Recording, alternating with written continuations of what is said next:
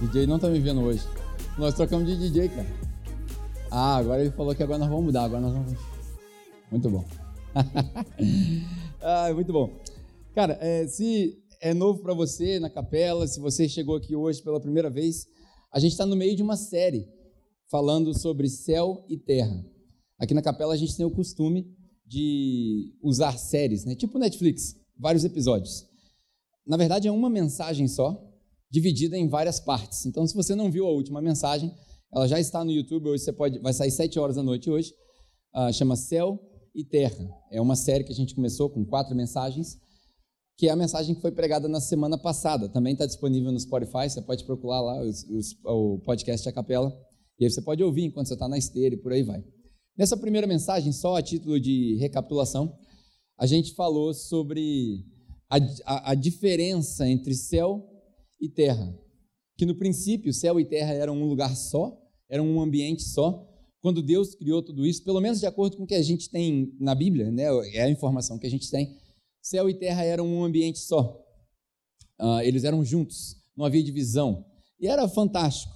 Mas ao mesmo tempo, logo no princípio da criação, a gente não sabe quanto tempo passou, por causa da entrada daquilo que nós chamamos de pecado, né, da corrupção, da falha do homem, da desobediência, o céu e a terra se separaram. E aí, óbvio que isso é uma visão muito minimalista, é, é uma visão muito além, ou, ou a quem eu deveria dizer, do que é de fato essa separação entre céu e terra, mas esse planetinha onde nós habitamos aqui se tornou o nosso espaço e as regiões celestiais, que são absurdamente maiores do que o nosso entendimento pode alcançar, a gente chama de céu. E aí, a partir dessa divisão, na semana passada a gente falou sobre essa distância. Por que, que nós não conseguimos viver o reino de Deus? Porque nós estamos num ambiente terreno, porque nós estamos caídos, nós somos falhos. E aí a gente já deu uma, um spoiler da última, da última mensagem, que um dia tudo isso vai ser renovado, um dia tudo isso vai ser refeito, tudo isso vai ser glorificado, e por aí vai. Essa foi a primeira mensagem, céu e terra, esse contraste. E aí nós concluímos com a ideia que vai ser central para essa série inteira a ideia é que nós não somos daqui. Nós não somos daqui. Nós somos estrangeiros. Nós não viemos daqui e a nossa, o nosso destino também não é aqui. Embora a gente leia que o, o corpo volta para o pó, mas o espírito volta para Deus. Então nós estamos esperando, aguardando ansiosamente o dia em que Jesus retorna ou que esse evento acontece, para que a gente se encontre com Deus e passe o restante da eternidade, que é um paradoxo, né? O resto da eternidade. Se a eternidade não tem fim, como é que é o resto? E aí a gente tem espaço para pensar em tudo isso. Se nós não somos daqui, mas a gente tem um tempo aqui, nós não somos daqui, mas nós estamos aqui, e agora? O que, que eu faço? Qual é o sentido então de tudo isso? Já que eu não sou daqui, então eu vou procurar caminho para casa na mensagem passada, eu comecei com uma musiquinha, né? É, vou fazer uma viagem, estou indo viajar. Enfim, vou fazer minhas malas, né? Estou indo viajar.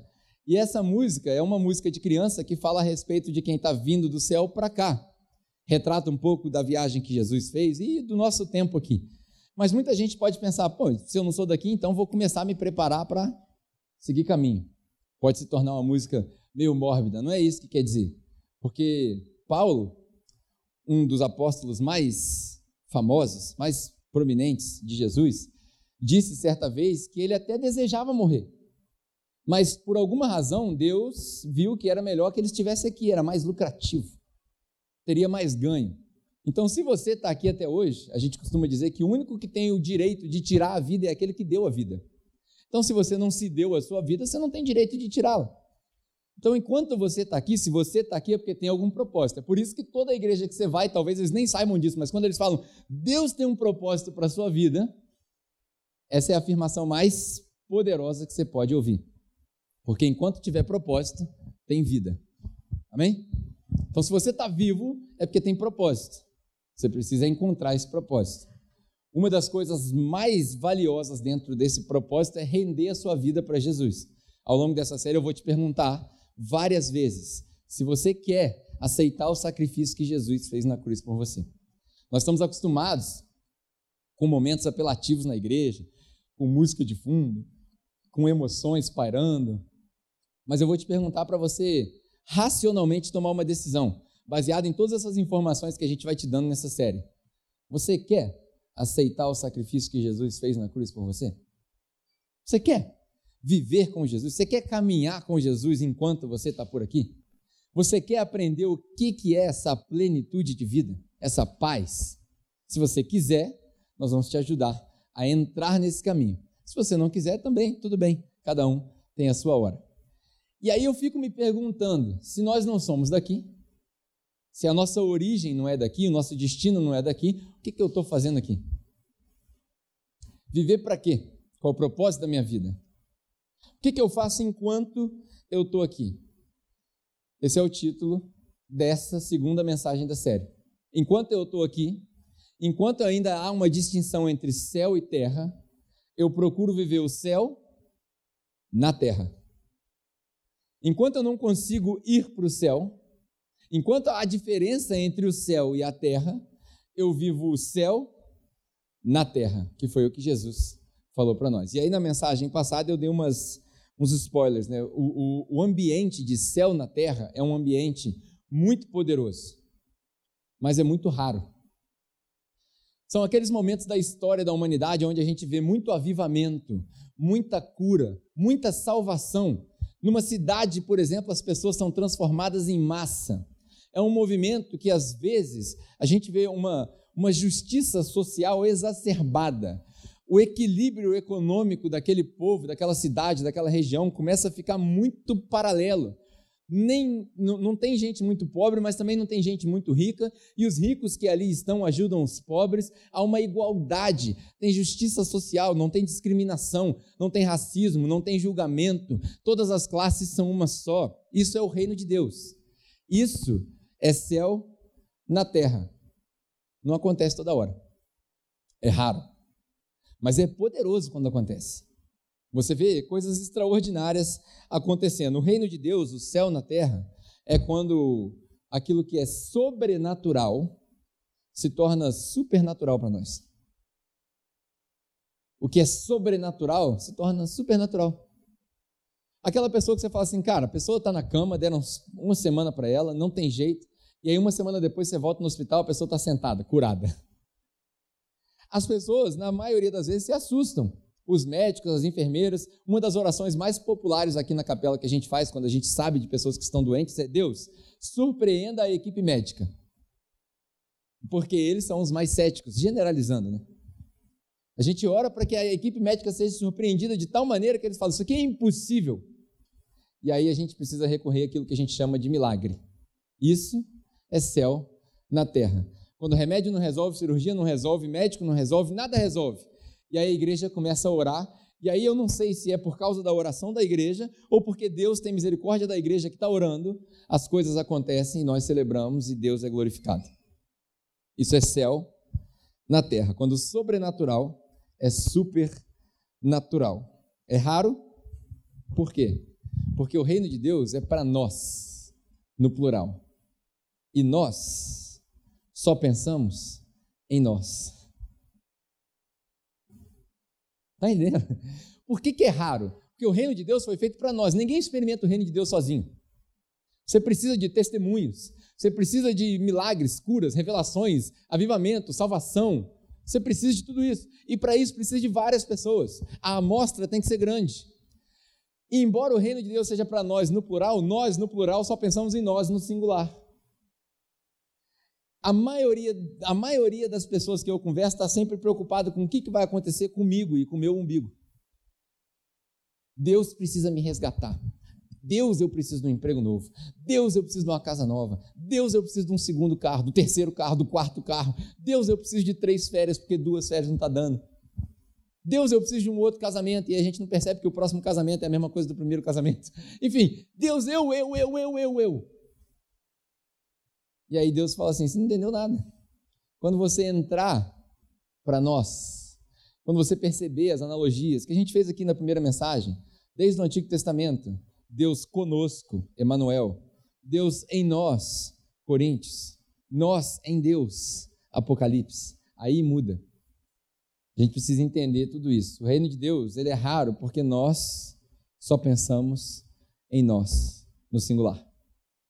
Quando a gente começar a pensar no próximo, de maneira mais ativa, mais proativa, eu ouso dizer, quando a gente pensar em resolver o problema do próximo antes de resolver o meu, aí a gente alcançou um pedaço do reino de Deus. Quando o próximo vier primeiro. Muita gente lê amar o próximo como a si mesmo e comete o erro de dizer que primeiro eu preciso me amar para depois amar o próximo. Mas eles falham em perceber que esse ditado que Jesus usou, na verdade, era uma contradição à regra de ouro que os gregos já tinham, que é não faça para o outro o que você não quer que seja feito para você, que era no negativo. Isso é aristotélico, é filosofia pura. E eles viviam na sociedade deles baseado nisso. Cara, não toca no meu, no, na minha ferida que eu não toco na sua. Aí Jesus usa a regra de ouro, que eles chamam dele, para contrariar. Não é negativo, não é não faça para o outro que você não quer que seja feito para você. É faça para o outro aquilo que você deseja que seja feito para você. Assim, a gente atende primeiro a necessidade do próximo. Por quê? Porque se você estivesse passando fome, se estivesse passando sede, se você estivesse nu, se você estivesse preso, você não ia pensar, ah, primeiro eu, você ia pensar, alguém precisa vir aqui me socorrer. Alguém precisa me ajudar.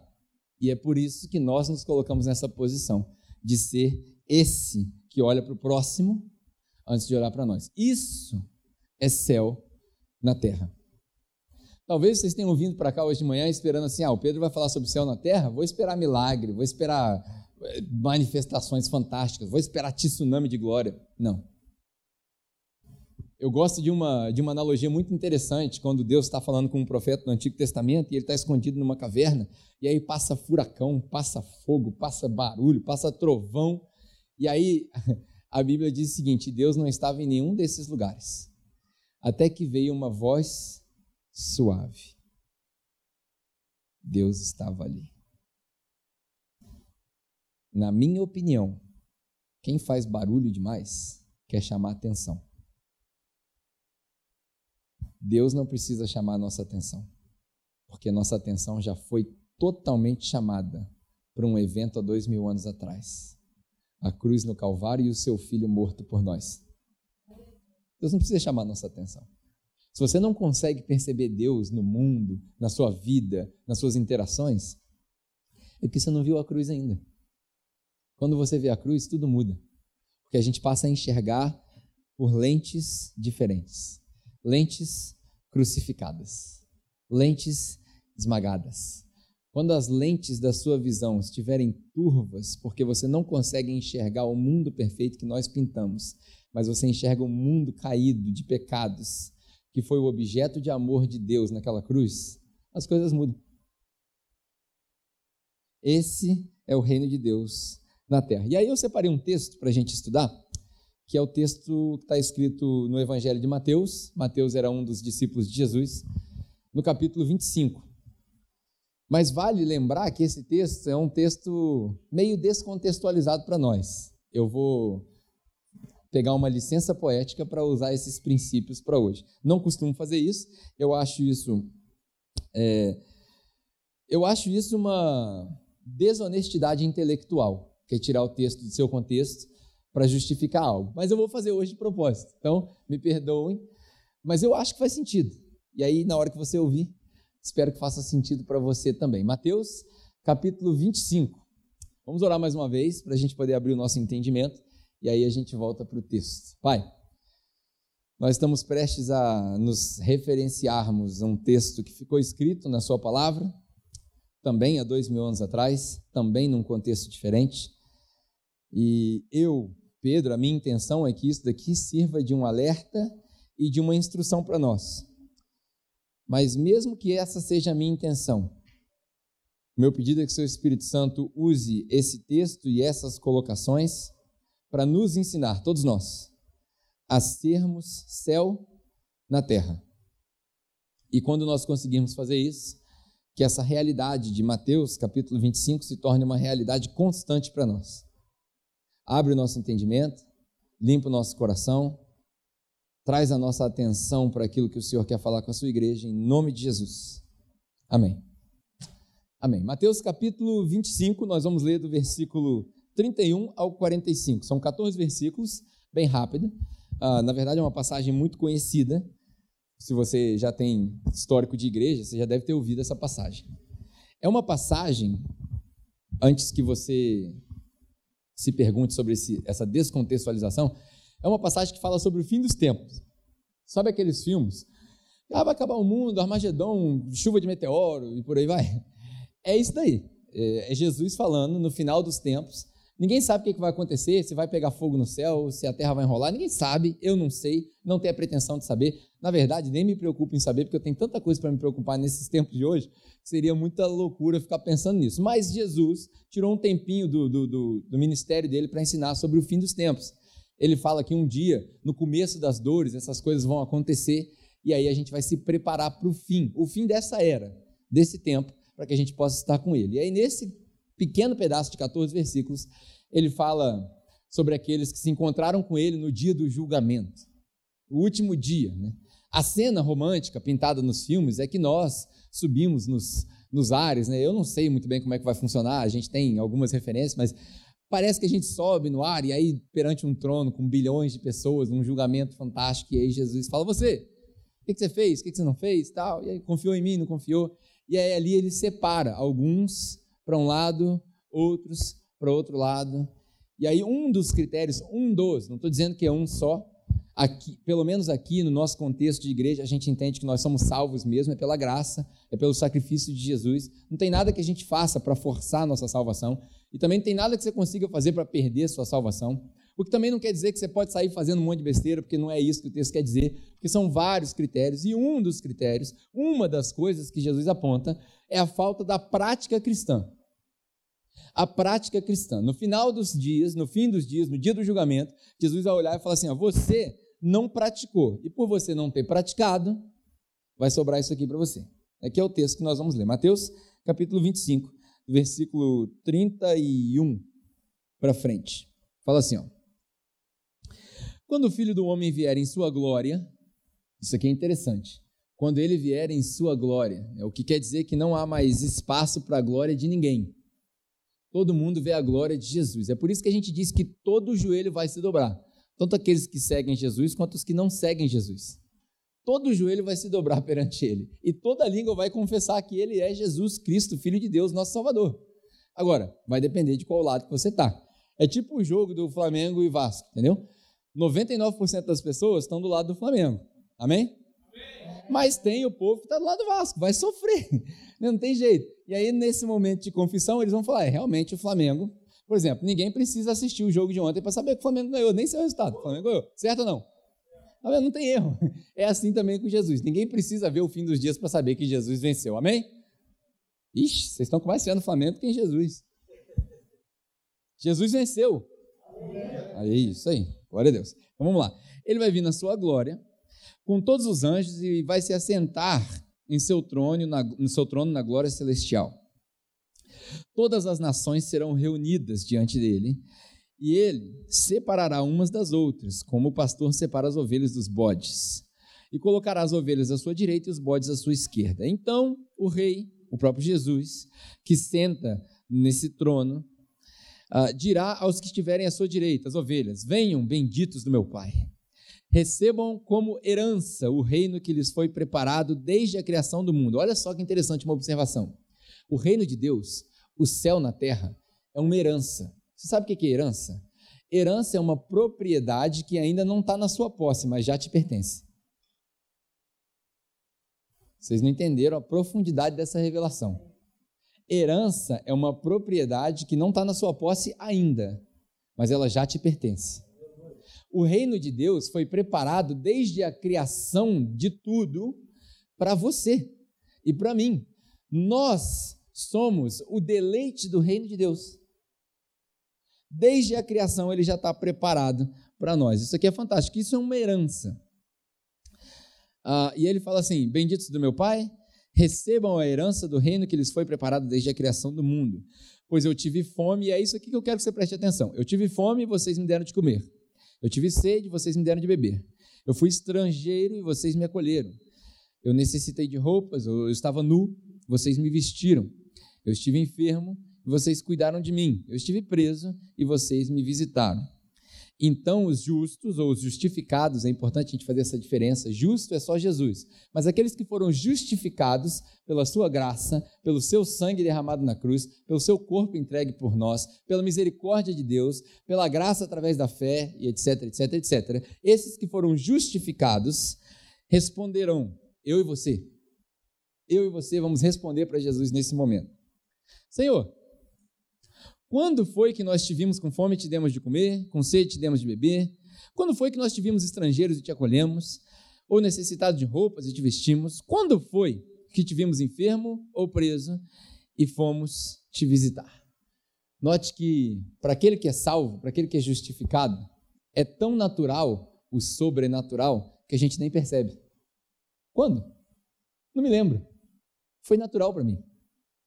E aí Jesus responde para eles assim: O rei responderá: Eu digo-lhes que quando vocês fizeram para qualquer um dos meus irmãos, dos meus menores irmãos, vocês o fizeram para mim. Tem muita gente procurando Deus no céu e falha em perceber que Deus está sentado do seu lado. Tem muita gente procurando Deus nas igrejas e falha, perceber que, falha em perceber que Deus está nas ruas. Tem muita gente procurando um Deus perfeito e ele é perfeito. Mas falem em perceber que ele, enquanto é perfeito, é cheio de imperfeições nos seus irmãos. Esse é Deus. E é assim que a gente serve a Jesus, quando nós servimos uns aos outros. E aí vem a parte triste. Então ele dirá aos que tiverem à sua esquerda: Malditos, apartem-se de mim para o fogo eterno, preparado para o diabo e os seus anjos. Pois eu tive fome e vocês me deram de comer, o mesmo texto, né? E aí eles vão responder também: Senhor, olha que interessante. Até os que não se renderam a Jesus agora chamam ele de Senhor. Olha que interessante nesse texto. Porque a glória de Jesus não é dividida uma vez que tudo que é pecado acabou. Até os que são contrários a Jesus vão chamar ele de Senhor. Senhor, quando é que foi que a gente te viu com fome, não deu de comer, com sede, não deu de beber, sem roupa, não deu de vestir, preso e doente, não foi te visitar? Quando? Por quê? Olha que interessante. Com quem que ele está falando aqui? Ele está falando com os religiosos. Ele está falando com os fariseus. Ele está falando com aqueles que se acham. E aí, ao mesmo tempo que para aqueles que são regenerados, salvos, justificados pela graça de Jesus através do seu sangue, é natural, o sobrenatural é tão natural que a gente não percebe, para aqueles que são só religiosos, sem religião, muito religiosos e sem a religião, ou seja, sem estar conectados com Deus de verdade, para esses que são muito religiosos e sem religião, eles fazem todo o exercício e esquecem o principal. Senhor, quando foi que a gente fez isso? Que a gente, não, que a gente te viu com fome e não te deu? A gente fez isso o tempo todo. Isso aqui é uma referência aos textos quando eles oravam na frente dos templos, quando eles praticavam a sua caridade na frente dos outros. Nos dias de hoje, seria aquele povo que vai entregar a cesta básica e tira foto com a família necessitada. Estamos aqui entregando a cesta básica. Ó oh, irmão, estamos aqui pagando o aluguel do irmão. Expõe a necessidade do próximo. Praticam o exercício religioso fora da verdadeira religião que é cuidar dos pobres, das viúvas, dos órfãos e não se deixar corromper pelo mundo. Selfie é corrupção mundana. Nada de errado com a sua selfie do Instagram, você quer postar, estamos viajando, tá legal, tá maneiro, nada de errado nisso, aí é coisa nossa. Maneiro, eu faço. Agora, na hora que isso expõe a necessidade do seu irmão para trazer glória para você e tira a glória de Deus, aí você entra para o grupo dos bodes o grupo da esquerda. Deixa pra lá. Não, não, não, não. Está escrito. Posso fazer nada. Isso seria um texto fora de contexto, literalmente. literalmente. Só para esclarecer, que o povo vai ver lá na internet, vai tirar. A, a, a, direção da direita na Bíblia significa poder, e esquerda significa fraqueza, tá? Então, só para esclarecer. Piorou. Enfim, Nesse texto, nesse texto, vamos voltar para o texto aqui, esquece política, esquece política. Nesse texto, eu, eu, eu tenho seis situações ou seis manifestações do céu na terra. Nenhuma delas é milagre, nenhuma delas é cambalhota, nenhuma delas é rodopio, nenhuma delas tem falar em línguas, nenhuma delas tem poder de Deus, nada. Todas elas requerem uma responsabilidade nossa. Eu gosto sempre de dizer que a autoridade para fazer, o poder para fazer é de Deus, mas a atitude é sempre nossa. Por alguma razão, Deus escolheu usar eu e você. Não sei porquê. Se, se isso fosse uma pescaria, e de fato é né, uma analogia, quando Jesus fala Vende após mim e eu vos farei pescadores de homens. Nós somos a pior vara de pescar que tem. Por quê? Porque a gente é tudo falho. A vara de pescar representada no homem, a gente joga ela no mar, ela quebra, ela enverga, o anzol não funciona, a linha é ruim, a isca é pior ainda. Porque se fosse depender da isca chamada nosso testemunho, ninguém vinha. Né? Mas Deus escolheu usar a gente para pescar homens. E aí eu vejo aqui nesse texto seis manifestações do céu na terra que talvez você nunca tenha visto. E é sobre isso que nós vamos falar. A primeira delas é a fome. Jesus fala: Quando eu tive fome, vocês me deram de comer. O que, que isso quer dizer? É, note que esse texto escrito há dois mil anos atrás tinha uma audiência. Enquanto Jesus falava, dois públicos escutavam: os gentios, que eram excluídos de tudo que tinha a ver com religião, porque para o gentio não tinha religião, esse era um povo perdido era o povo pagão, e os judeus, que eram os donos da religião. Os judeus eram os caras.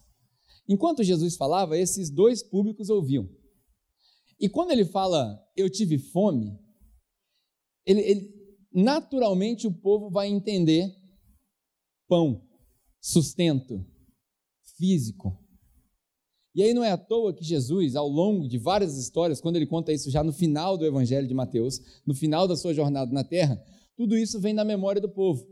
Certa vez, por exemplo, Jesus falou para os fariseus que eles se alimentavam do pão errado. Eles se alimentavam do pão físico, eles lembravam do maná que caía do céu. E aí Jesus fala: Eu sou o pão da vida. Ou eu sou o pão que caiu do céu.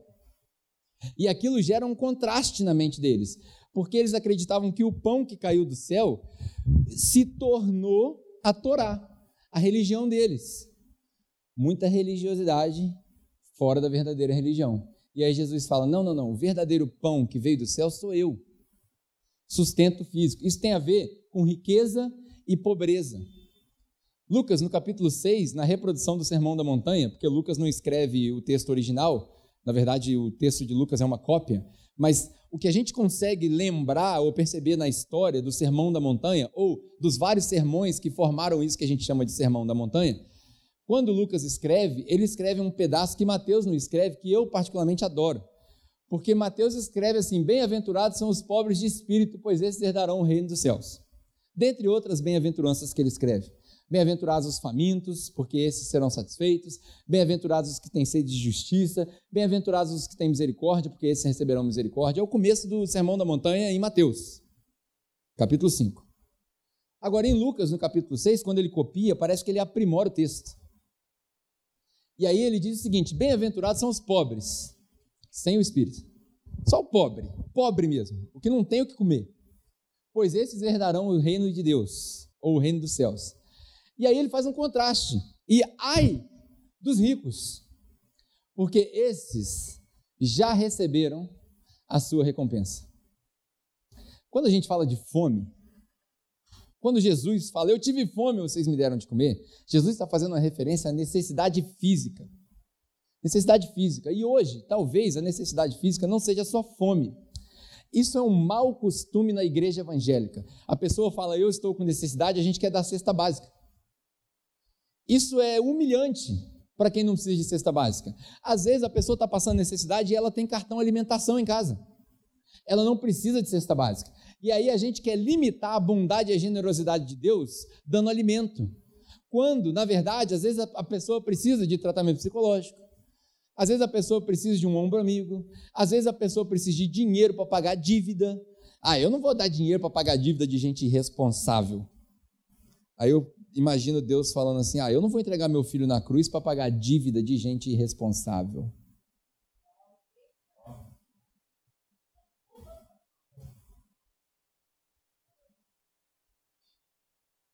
Pesado, né?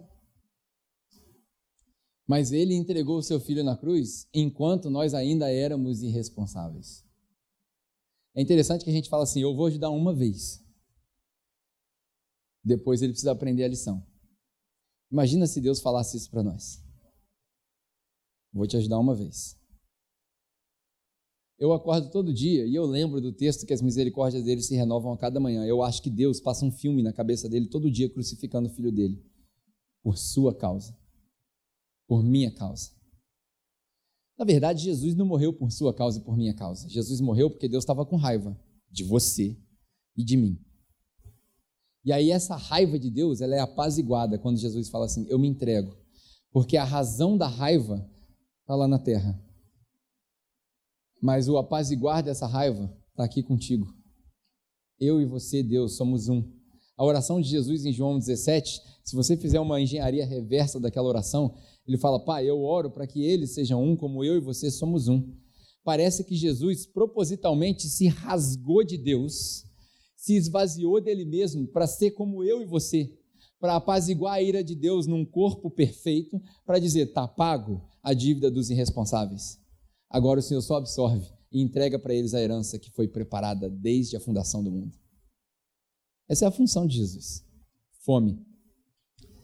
Fome física pão, sustento, hoje tem a ver com pobreza. Tem muita gente no nosso meio que é pobre, e para ser pobre não precisa ser miserável.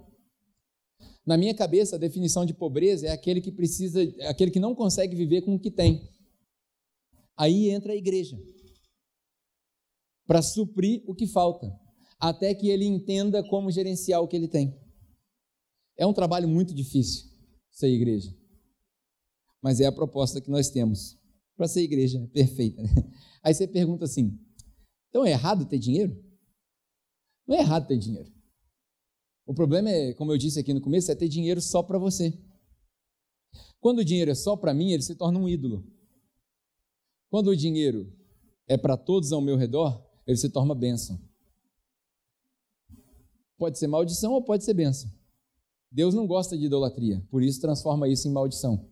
Quantas pessoas nós conhecemos ricos de dinheiro, pobres de espírito. Quantas pessoas a gente conhece, ouve na mídia, os atores famosos, ricos em depressão, alguns tirando até a própria vida. Mas ele tem tudo e ao mesmo tempo não tem nada. O famoso ditado, né? A pessoa é tão pobre que tudo que ela tem é dinheiro. Tem muita gente pobre desse jeito. Ela é tão pobre que tudo que ela tem é dinheiro. Por isso a gente precisa lembrar, nós não somos daqui. O que a gente junta aqui, o, próprio Jesus diz, a riqueza do homem não consiste naquilo que ele consegue juntar. Nós não somos daqui. Fome é o primeiro retrato, é o primeiro ambiente, a primeira manifestação do céu na terra. Quando a gente consegue resolver a fome de alguém, não do mundo, porque no mundo, Jesus falou, os pobres vocês sempre vão ter com vocês. Sempre vai acontecer desigualdade social. Mas Jesus não te pediu para você se preocupar com o mundo, o mundo é preocupação dele. Pois Deus amou o mundo de tal maneira que entregou o seu Filho unigênito para que todo aquele que crê não venha morrer, não pereça, mas tenha vida eterna. Agora, o mandamento para você não é amar o mundo como Deus amou o mundo, é amar o próximo. Ah, se as pessoas entendessem Bíblia. O próximo não é da igreja, o próximo é seu. Então, quando Deus apresenta para você alguém com necessidade, você vai lá e resolve. A igreja, instituição, prédio, comunidade, empresa, seja lá o que você quiser chamar, a igreja existe para resolver as nossas necessidades aqui e para ser sal e luz no mundo. Agora, você existe para resolver a necessidade do seu próximo. Isso é transcender. Isso é céu na terra, quando você consegue resolver a fome de alguém, passou na rua, o cara está pedindo marmita, o que, que você faz? Compra marmita. Mas todo dia ele pede marmita lá? É, porque todo dia você passa lá. Por isso que ele pede marmita todo dia, porque Deus sabe, ou Deus causa, que você passe lá todos os dias. Aí você vai lá e dá marmita todo dia. Ou melhor, você leva ele para comer dentro do restaurante com você. Você já fez essa experiência? Pegar um morador de rua e levar ele para dentro de um restaurante chique? Levar ele para dentro do matos e ele sentar com toda a característica dele, com roupas rasgadas, sujo, não cheirando bem, as pessoas se afastarem e você senta na mesma mesa e come com ele. Aí eu gosto do texto de Apocalipse, quando Jesus fala para a igreja: Eis que eu estou à porta e bato.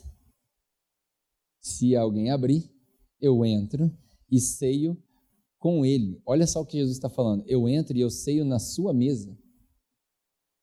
Um dia eu vou trazer vocês para a minha mesa, mas por agora eu estou batendo na porta da igreja. Eu quero entrar. Pode ser que eu esteja cheirando mal, pois eu não tenho nem onde deitar a minha cabeça. Eu estou batendo. Se você abrir, eu entro. E eu sento onde você está sentado. Eu como o que você está comendo. Eu vivo o que você está vivendo. Fome. A segunda manifestação do reino de Deus, logicamente, a gente lê aqui, é sede. Sede. Eu tive sede e vocês me deram de beber. Sede, para o judeu, é, é, um, é um paralelo entre caos e ordem. Porque sede tem a ver com água. Quando, quando a gente lê a história de Gênesis, por exemplo, a gente lê que o Espírito de Deus para, pairava sobre as águas. Não quer dizer que era tudo água, não. É porque água é um símbolo de caos, estava tudo desorganizado. Então, a tradução perfeita é a, a, o Espírito de Deus pairava, ou o vento de Deus, porque Deus é Espírito, então o Espírito de Deus não pode sair de dentro dele para poder parar em lugar nenhum o vento de Deus, a influência de Deus, o impulso de Deus. Olha que interessante, porque Deus fala, e haja luz, e a luz vai criando. Você sabia que a luz viaja numa velocidade tão imensa que ela continua viajando e você vê, o, por exemplo, a gente vê as estrelas que já morreram, já implodiram há muito tempo. Então, o impulso da natureza de Deus ia passando por sobre o caos. E aí, esse impulso, esse vento, o que a gente chama de espírito, Disse, que também não quer dizer articular com palavras, quer dizer que quis que se manifestasse luz. E houve luz. E aí a luz é um símbolo para a ordem. Então, quando Deus cria, embora tudo estivesse em caos, o movimento de criação de Deus é também a organização do caos. Se na sua vida está tudo um caos, deixa a palavra de Deus entrar que ele organiza. Olha que interessante. Por que, que a gente vive no caos? Porque a gente não reflete na palavra de Deus. Se você refletir na palavra de Deus, a palavra de Deus tem o poder de organizar o caos na sua vida.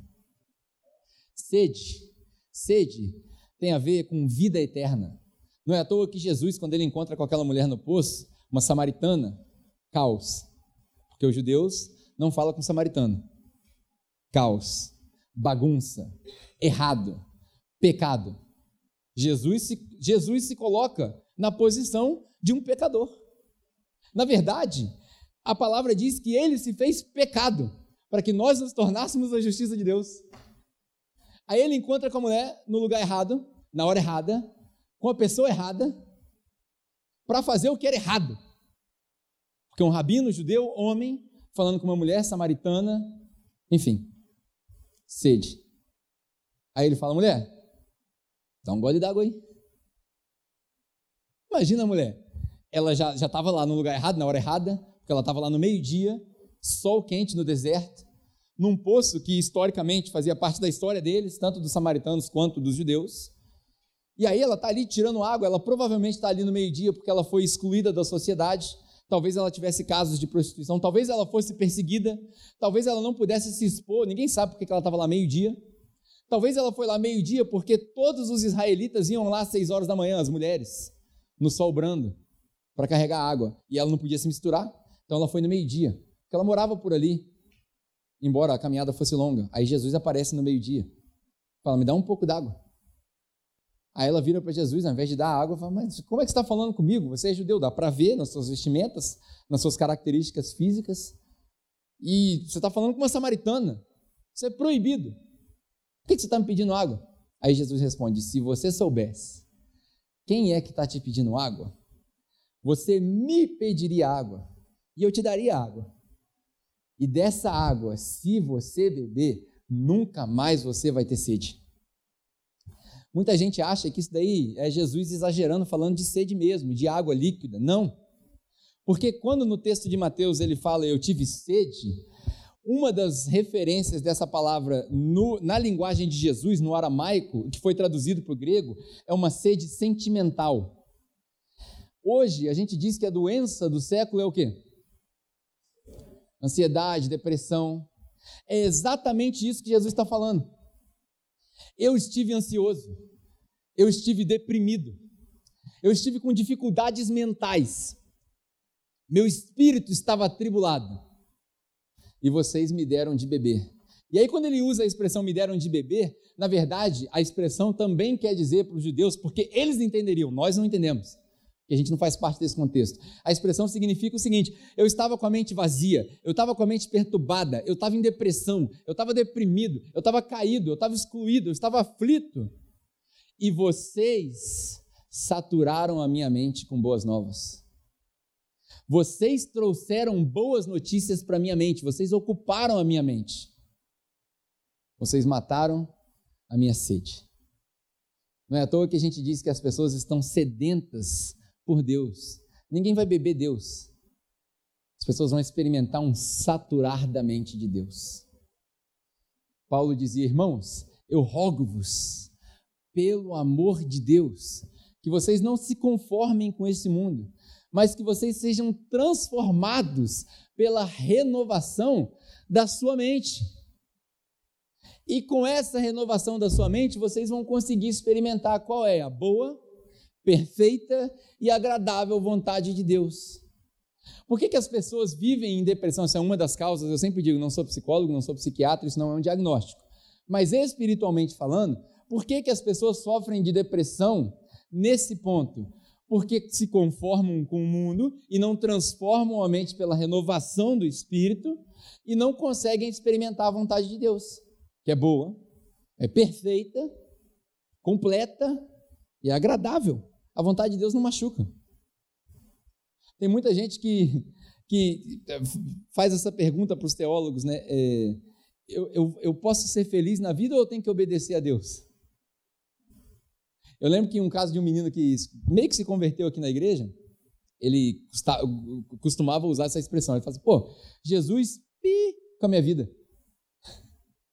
Literalmente, ele falava assim, era novo convertido, não sabia que a gente tinha que parar de, de usar determinadas expressões. Falava, Jesus pi com a minha vida. Não posso fazer mais nada, não posso aproveitar, não posso, não posso fazer mais nada. E aí ele foi aprendendo ao longo do tempo que alegria e obediência são a mesma coisa. Porque se você obedece à palavra de Deus, você vai ser feliz. Mesmo na tribulação. Ainda que eu passe pelo vale da sombra da morte, eu não temerei, pois tu estás comigo. Sua vara e o seu cajado me consolam. O Senhor me faz deitar em pastos verdejantes. É na presença dos meus inimigos que o Senhor prepara um lugar de descanso. Cara, você quer maior paz do que conseguir dormir na presença dos seus inimigos? Você quer maior paz do que conseguir dormir em meia crise? As pessoas que falam, ah, eu não consigo dormir, eu tenho ansiedade. Por quê? Porque você não está na presença do bom pastor. Porque o bom pastor, ele dá a vida pelas ovelhas. O bom pastor, ele deixa as 99 e vai buscar aquela que está perdida. Se você não está experimentando essa paz, eu te pergunto mais uma vez: você quer experimentar essa paz? Você quer aceitar o sacrifício que Jesus fez na cruz por você? Porque esse sacrifício traz paz. Esse sacrifício traz plenitude. Sede. Sede tem a ver com estar satisfeita. Minha mente está satisfeita saturada. Outro, outra manifestação, quando eu era estrangeiro, vocês me acolheram. Quando eu era estrangeiro, vocês me acolheram. Isso tem a ver com hospitalidade. Você quer viver o céu na terra? Seja hospitaleiro. Receba bem as pessoas. Divida aquilo que você tem. Se na sua casa, a gente gosta desse ditado aqui, né? Se na sua casa a geladeira está pequena, a, a, gente sempre diz assim: não, não compra uma geladeira maior para colocar mais coisas. Compra uma mesa maior para você distribuir mais coisas mais rápido. Senta mais gente na sua mesa. Assim você vai entender a boa, perfeita e agradável vontade de Deus. Você vai viver o céu na terra. Quando as pessoas comerem da sua comida. Quando eu era estrangeiro, vocês me receberam. Isso fala de pertencimento. A igreja é um ambiente que gera pertencimento ao que é estrangeiro. Quando as pessoas entram por aquela porta, elas precisam se sentir em casa. Quando as pessoas eh, passam a conviver no nosso meio, elas precisam se sentir parte da família. Uma outra expressão que traduz o que Jesus diz com estrangeiro é alienígena. Quando a gente começou essa série, algumas pessoas brincaram assim: vem o Pedro, vai falar que a gente é alienígena. Nós somos alienígenas. Nós somos de longe. Nós não somos daqui. Eu tenho de Jesus saudade. Nós somos de outro lugar. E essa ideia de alienígena, ela passa por um alienígena em conhecimento, que ele quer dizer o seguinte: não necessariamente eu sou de longe geograficamente, eu sou de longe psicograficamente. Pega essa expressão agora. O que, que é isso? Eu não penso como vocês. Eu não, eu não raciocino como vocês. Eu não sou daqui. É, Para quem trabalha com mercado financeiro, né, a gente está passando uma crise no mercado financeiro no mundo inteiro. Os Estados Unidos resolveram fazer um monte de coisa, e isso faz parte das minhas atividades, talvez seja estranho para você. Os Estados Unidos colocaram várias intervenções financeiras nos impostos, a China resolveu fazer um monte de outras coisas, enfim. O mercado financeiro está em crise em todas as áreas. Mas eu não sou daqui. Eu não penso como o povo daqui nós não raciocinamos da mesma maneira. E as pessoas que entram por aquela porta e que se propõem a visitar a igreja e participar conosco, elas não pensam como nós. Elas são alienígenas. E Jesus dá para elas, através da pregação da palavra, por isso que Paulo fala, eu não me envergonho do evangelho, que é o poder de Deus para a conversão dos judeus e dos gentios. Então, por isso que a gente não se envergonha da palavra, é no ouvir da palavra que a pessoa se converte. Não é na sua insistência, é na revelação. Então ela vem, ela se propõe, ela senta, ela escuta. No culto a gente tem um ensaio do céu enquanto a gente canta, enquanto a gente ora, e a instrução para o céu, que é a pregação. O culto é dividido em duas partes: é o ensaio do céu e a instrução para o céu. Então, nesse ambiente todo, quando a pessoa se propõe a vir e a ouvir e a, e a se converter, ela é alienígena e Jesus dá para ela um entendimento novo, uma mente nova, um coração novo. E quando a mente nova, o entendimento novo bate, você vai ver que é interessante que de uma hora para outra a pessoa começa a caminhar contigo e tudo é coerente agora. Já viu conversando daquela pessoa que de uma semana para outra a pessoa chega diferente? Alguém que já passou por isso? De uma semana para outra, tipo, a pessoa era assim, agora é assado. Como assim? E você fica naquela. Nós que somos mais maduros na fé, a gente fica testando a fé da pessoa, né? Ah, vamos ver, vamos ver. Não, vamos ver mesmo se converteu mesmo. Passa um mês, dois meses, você nem lembra mais daquela antiga pessoa. Por quê? Porque quem verdadeiramente está em Cristo é uma nova criatura. Tudo se fez novo, não é só um pedaço da vida, é tudo se fez novo. A linguagem muda, os costumes mudam, os vícios mudam. Na verdade, a gente não tem mais vício. Quem roubava para de roubar, quem era soberbo passa a ser humilde, quem tinha desvios comportamentais agora anda de acordo com a palavra de Deus. É isso. Muda mesmo, porque é uma nova criatura. É isso que tudo se fez novo e as coisas velhas passaram. Elas insistem em voltar, mas elas já não. É que eu posso dizer? Elas não me, não me afetam mais. Ela volta, não me afeta mais. É como a semente que cai nos espinhos. Lembra da parábola da semente que cai em diversos solos? Uma cai no solo seco, outra no rochoso, outra nos espinhos e a outra floresce. A que cai no solo seco nem nasce, não cria raiz. A que cai no rochoso, ela até cria raiz, mas não dá, porque é, é muito difícil, são as dificuldades. E a que cai no meio dos espinhos, ele fala: os espinhos são as dificuldades da vida. Na vida, vocês vão ter dificuldades, mas tem de bom ânimo. Olha como é que quando você vai lendo Bíblia, isso vai entrando em você, as coisas vão se transformando. A gente vai ter espinhos, mas nós somos daqueles que deitamos camas, na cama de espinhos e dormimos em paz. Porque o nosso Senhor vestiu uma coroa de espinhos para nos trazer paz. Entende? Estrangeiros. E ele nos transforma em família. Não é à toa que Pedro fala: Eu rogo-vos, irmãos, como forasteiros nesse mundo. Nós somos estrangeiros. Outra é a nudez. Já estou acabando. Faltam só mais três. Nudez. Está todo mundo entendendo? Está de boa? Posso continuar? Ou vamos encerrar? Amém? Glória a Deus? Não? Beleza. Só mais três, estou acabando. As últimas duas são rapidinho. Nudez. O que é nudez? Nudez fala de pecado, de. Note que quando Deus criou tudo, a história que a gente tem em Gênesis, capítulo 1, 2 e 3, os seres humanos eles andavam pelos jardins, ou pelo jardim, e eles andavam como? Nus. E Deus andava com eles. E eles não tinham vergonha. Vergonha nenhuma. Eles andavam nus, porque a intimidade deles, as partes íntimas, nós chamamos de parte íntimas por quê? Porque íntimo é o que a gente guarda só para nós. Olha só que interessante, a intimidade deles era exposta, porque eles não tinham vergonha. Por quê? Porque eles andavam em obediência. Quem anda em obediência não tem vergonha da sua intimidade.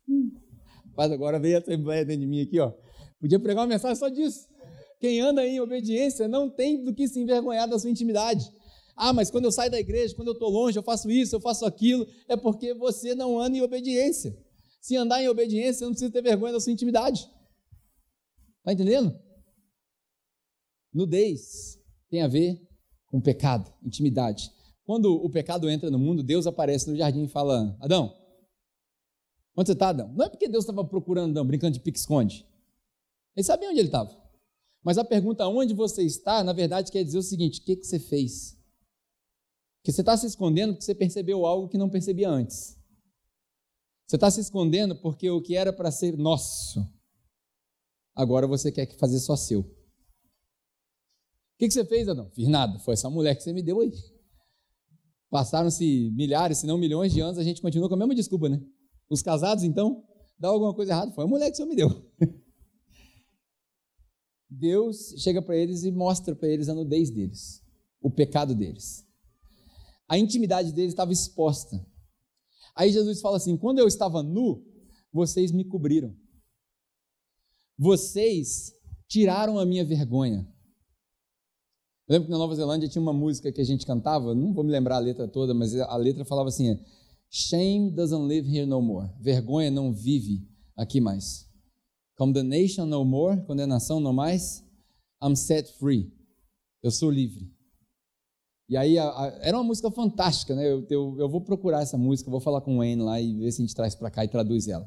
Mas a vergonha não pode ser parte da vida do cristão. Por quê? Porque a nossa vergonha, o nosso pecado foi coberto pelo sangue de Jesus. O sangue de Jesus cobre os nossos pecados e Jesus e quando Deus olha para nós, ele não vê mais a vergonha, ele não vê mais o pecado, ele não vê mais a exposição. Ele vê Jesus, que era perfeito, que não tinha pecado, portanto não tinha por que esconder a sua intimidade. E aí o que eu acho interessante é que a luz revela o pecado. E nós não precisamos mais ter medo da luz, porque nós somos a luz. Agora, de uma posição de expostos e pecadores, fragilizados, com medo da condenação, nós somos transformados porque somos cobertos, e aí nós não somos só objeto do amor, mas nós somos o veículo do amor, nós somos a própria luz. Jesus falou: vocês são o sal da terra e a luz do mundo. E aonde vem a luz, o pecado é exposto. Então, ao invés de nós sermos expostos e fragilizados e com medo, agora a nossa presença expõe o pecado das pessoas. Olha que interessante. Tem muita gente que tem medo e fala assim: ah, a gente não pode julgar não julga para você não ser julgado. Como é que concilia não julga para não ser julgado e vocês são a luz? Ninguém está falando para você sair apontando o dedo na cara das pessoas, mas o seu testemunho de vida precisa ser o reflexo da luz para a pessoa se envergonhar naturalmente e correr para os braços do Pai. E na hora que ela correr para os braços do Pai, ela vai achar você. Você é a luz. Você é a luz. Jesus falou: Eu sou a luz do mundo, e depois ele falou: Vocês são a luz do mundo. Portanto, que brilhe a vossa luz. Porque ninguém acende uma candeia e coloca ela num lugar escondido. Quem acende uma candeia, uma vela, um lampião, coloca num lugar de exposição, para que ilumine toda a escuridão. Por isso, nós somos também uma cidade no alto da montanha, que é para todo mundo ver. As nossas boas obras não precisam ser expostas na selfie, mas precisam ser claras para os pecadores verem. E a gente falha nisso daí. Isso é a nudez. Quando eu estava nu, vocês me cobriram. Isso fala de uma nova identidade. Porque eu era pecador, medroso, ansioso. Agora eu continuo sendo um pecador, mas eu estou coberto, eu estou corajoso, porque Deus não me deu um espírito de medo, mas me deu um espírito de ousadia. Então, esse espírito novo, renovado, faz com que, embora eu não tenha abandonado a minha condição de pecador, eu vivo lutando. Eu vivo lutando. Se for para morrer, nós vamos morrer dando soco. Eu não posso me render, porque todos os dias você vai ser tentado. Todos os dias. E nós não podemos nos render. A graça de Jesus é o instrumento suficiente para você falar: Senhor, eu não consigo mais. E ouvir a voz de Deus dizendo: A minha graça te basta. Minha graça te basta. Porque o meu poder se aperfeiçoa, meu filho, é na sua fraqueza. Quando você é forte, eu não tenho como agir.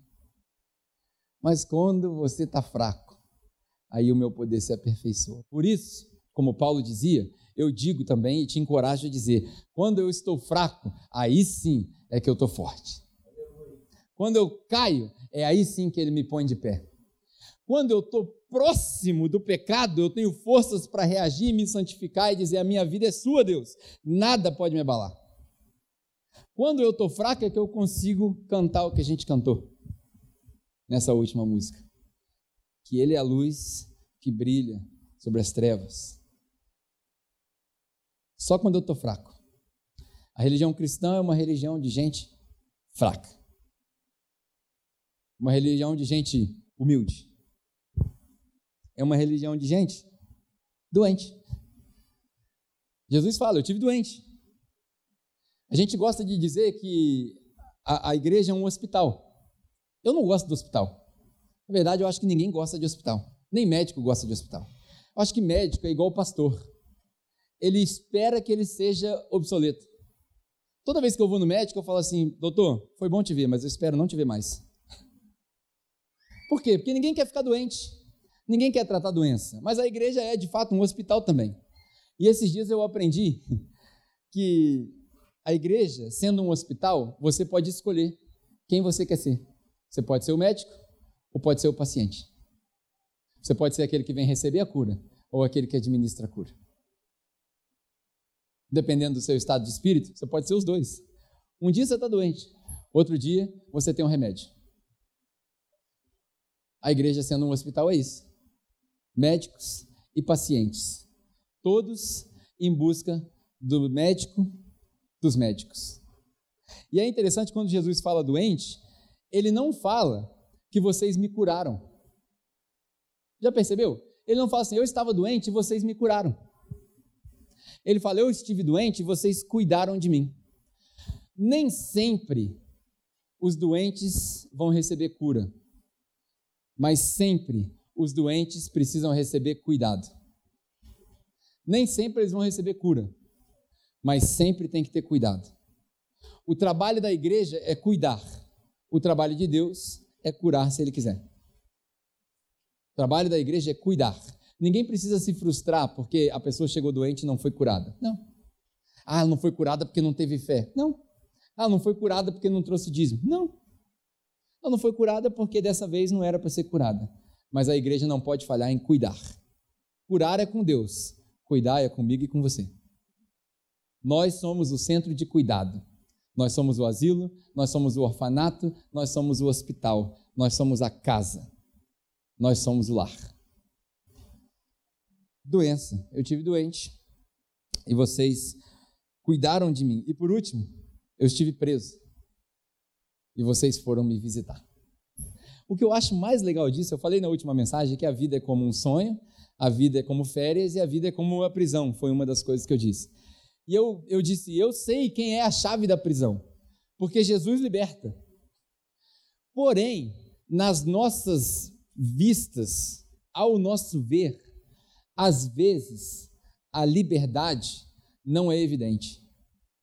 Eu conheço várias pessoas que são servos de Jesus, servos de Deus, irmãos de Jesus, salvos, conscientes da sua salvação, que lutam arduamente pela sua santificação, mas continuam presos. Presos em vícios, presos na depressão.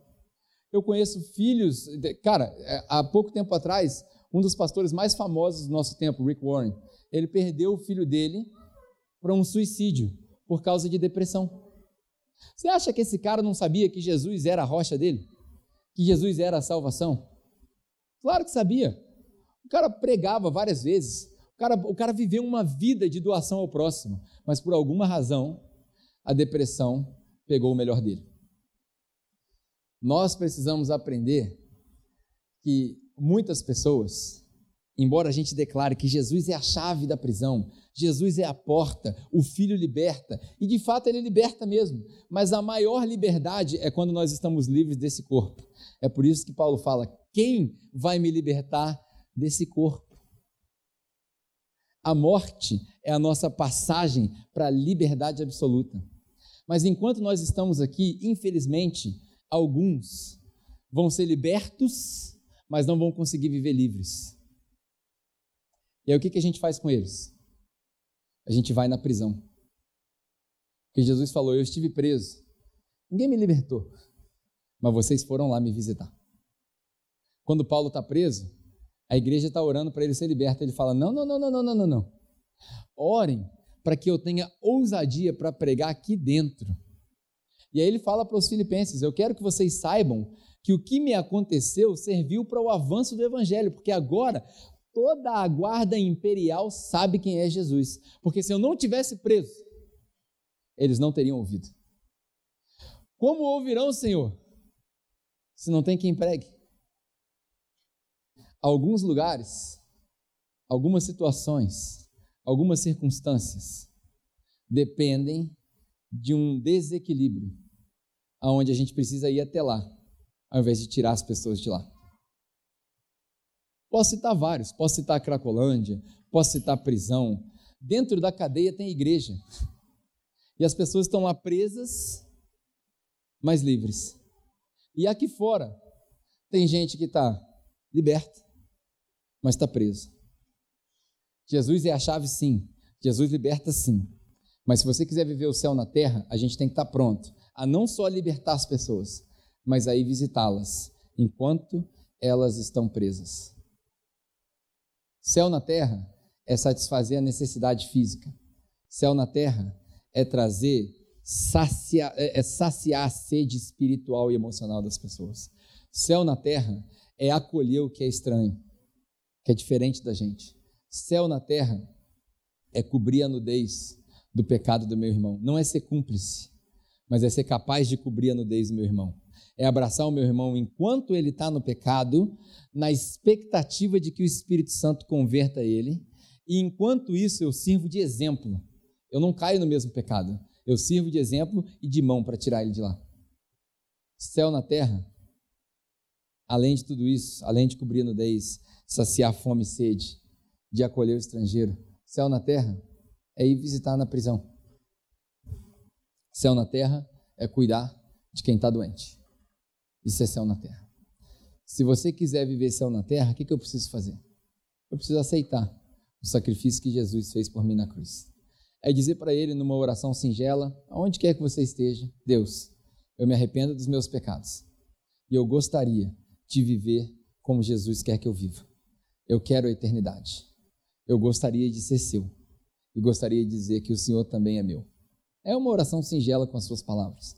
E se você quiser fazer essa oração, nós queremos te ajudar. Você não precisa levantar sua mão, você não precisa ser exposto, você não precisa de nada disso, você não precisa de emoção, só precisa de uma decisão. Se você tomar essa decisão, você pode me procurar e falar, cara, eu quero. Eu não sei o que fazer, mas eu quero. Nós vamos te dar uma Bíblia. Você escreve nessa Bíblia a data de hoje para dizer que você começou a sua caminhada e nós vamos estudando junto, sendo acolhidos na família de Deus, tendo conhecimento de quem Ele é, um dia de cada vez, até que Ele volte para nos buscar. Para fechar essa mensagem, eu te pergunto: você quer aceitar o sacrifício de Jesus na cruz por você? Se você quiser, leve essa reflexão para casa ou nos procure no final. Nós vamos ter prazer em te ajudar. Enquanto isso, nós vamos orar. Se você puder fechar seus olhos, em respeito aos próximos que talvez queiram falar com Deus também. Pai, obrigado por mais essa manhã, pela exposição da Sua palavra, por cada revelação que nós tivemos aqui. Obrigado, Pai, porque o Senhor não viu o nosso pecado, mas olhou para Jesus. Obrigado, Pai, porque tudo que o nosso pecado causou, o Senhor cobriu com o sangue do seu filho na cruz. Nós somos gratos e queremos entregar a nossa vida para o Senhor mais uma vez. Se esse já é o costume da nossa vida, nós renovamos os nossos votos. E se nós não entregamos a nossa vida ainda para Jesus, se há alguém aqui no nosso meio que não entregou sua vida para Jesus como seu único e suficiente Salvador, que o seu Espírito Santo toque neles, que essa palavra seja de fato revelação para eles e que eles sejam inspirados a caminhar com Jesus. Nós estamos aqui para ajudá-los. Renova, transforma, salva, cuida e usa a sua igreja como fonte de inspiração, cuidado, salvação para cada um desses. Nós oramos no nome de Jesus. Amém. Amém. Bom, eu queria fazer uma última coisa, né, antes de, de você ir embora. Na verdade, nosso culto está terminado. Você vai para casa, vai ter um bom tempo. Mas eu separei um negócio aqui, rapidinho, porque eu disse que se você quiser é, começar a caminhar com Jesus, nós queremos te dar uma Bíblia. E de fato a Bíblia é o mais importante que você precisa. A Bíblia, a palavra de Deus, é a coisa mais importante que você precisa. E se você precisar de instrução, eu vou ter um prazer enorme em te dar instrução. Por onde começar, o que ler, o que, que eu faço. Fantástico, conte comigo. Estou aqui para isso. Mas se você quiser fazer um, um, uma leitura mais avançada, se você quiser entrar num, num tipo de, de disciplina, né, porque disciplina traz liberdade. Quanto mais disciplina você tiver, mais livre você vai ser. Eu separei quatro livros, todo ele, todos eles do mesmo autor. Na verdade, esse aqui não, né? Vou falar desse aqui primeiro. Nenhum deles é meu, tá? Então não estou fazendo jabá, não. Uh, Os Melhores Pais do Mundo é um livro muito bom. Eu comecei a ler e não consegui terminar, minha esposa já leu ele inteiro. Fantástico. Para quem tem filhos, cara, você precisa ler isso daqui, tem instruções fantásticas. Os autores desse livro aqui escreveram vários livros, alguns eu já li.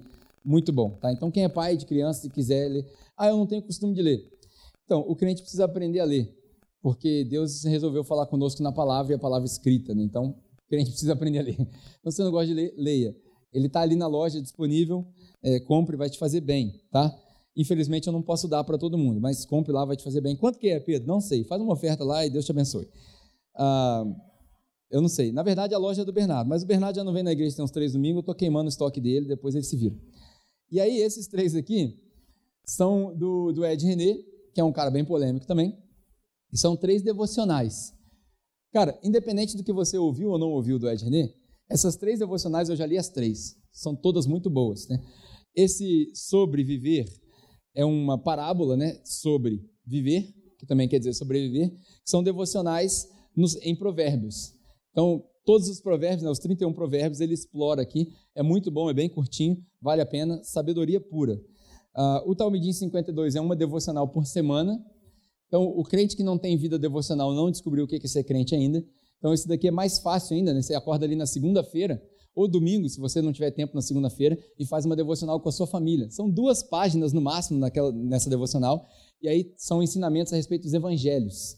Muito bom, vale a pena, e é, uma, é um reduzido desse laranja. O laranja são 365 lições, uma por dia, sobre os evangelhos também, só os evangelhos. Todos são muito bons, tirando um ou dois aqui que tem umas polêmicas bem estranhas, mas polêmica faz parte da vida do cristão, é bom você aprender. Aí eu vou fazer o seguinte: é, quanto custa cada um? Também não sei. Mas se você comprar os três, você faz um combo com desconto do preço que eu não sei, entendeu? E aí, é isso. Você é, eu não sei quanto custa. Vai que é, suponha que é 40. Aí você vai, ah, dou 100, leva os três. Vai, tá bom, tá levado. Enfim, resolve lá o, o valor que você quiser pode procurar o pessoal, que vai ter alguém lá na salinha também, não sei quem, vai ter alguém lá com a maquininha de cartão, e aí você compra o livro para você se aprofundar, tá bom? Ah, Pedro, eu não tenho dinheiro, é, mas eu queria muito livro. Fala comigo, que aí a gente vai arrumar o dinheiro para você poder levar o livro para casa, tá bom? É bom que todo mundo leia. No mais, é isso. Deus te abençoe, tenha uma ótima semana e eu espero te ver no próximo domingo ou nos nossos conexões. Que você seja feliz essa semana e cheio de revelações. Vá em paz.